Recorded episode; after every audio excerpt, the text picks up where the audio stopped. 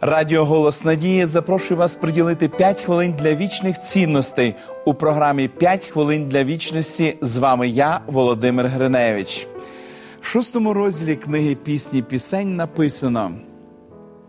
Хто це така, що вона виглядає, немов та досвітня зоря, прекрасна, як місяць, як сонце ясна, як полки з прапорами грізна. Одне з найбільш захоплюючих біблійних образних описів взаємин між Богом і його народом знаходиться в книзі пісні пісень Соломона. Воно багате виразами взаємного захоплення, яке наречена і наречений висловлюють одне одному. І навіть коли наречена відчуває гіркоту розлуки з коханим своїм, вона не виражає сумнівів у їхніх стосунках. Я належу своєму коханому, а мені мій коханий, говорить впевнено дівчина. Слова нареченої повідомляють нам набагато більше, якщо зрозуміти попередні обставини. Наречений прийшов до неї вночі, просячи впустити його.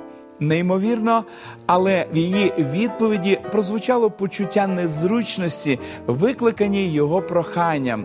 Зняла я одежу свою, як знову її надягну.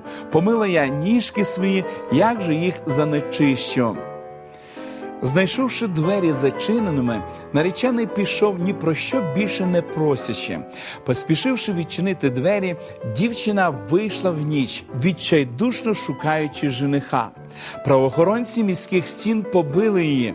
Вони забрали її покривало символ цнотливості і невинності. Цього могло бути достатньо, щоби змусити здатися будь-кого.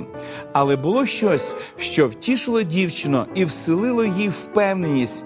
Він все одно повернеться за нею, хоча вона розуміла, що її ставлення до коханого могло розчарувати його.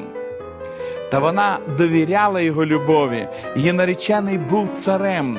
У нього, як і у інших монархів, був прапор, що символізує владу і володіння. Прапор носили в бою на передовій. Він майорів перед армією, коли воїни з перемогою поверталися до міста.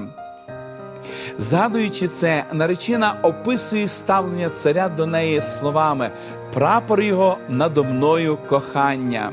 Повернувшись, наречений радів, як вона розуміє їхні стосунки.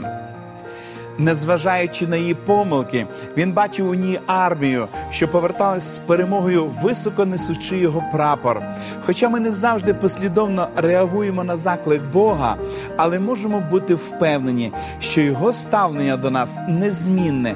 Ми його, а він наш. Можемо сказати разом з псалмистом Давидом.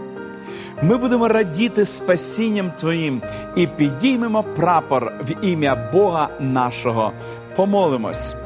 Дорогий Господь, ми щиро вдячні Тобі за те, що на сторінках святої книги Біблії ти поетичною мовою описуєш свої стосунки з нами. Ти, Господи, показуєш, як ти піклуєшся про нас і хочеш, щоб ми були вірними Тобі. Благослови, Господи, нас і даруй нам сили проявляти вірність і бути добрими Твоїми воїнами. Благослови нас цьому, молимось в ім'я Ісуса Христа. Амінь. Пам'ятайте, Ісус любить вас, незважаючи на ваші помилки. Він готовий завжди допомогти вам.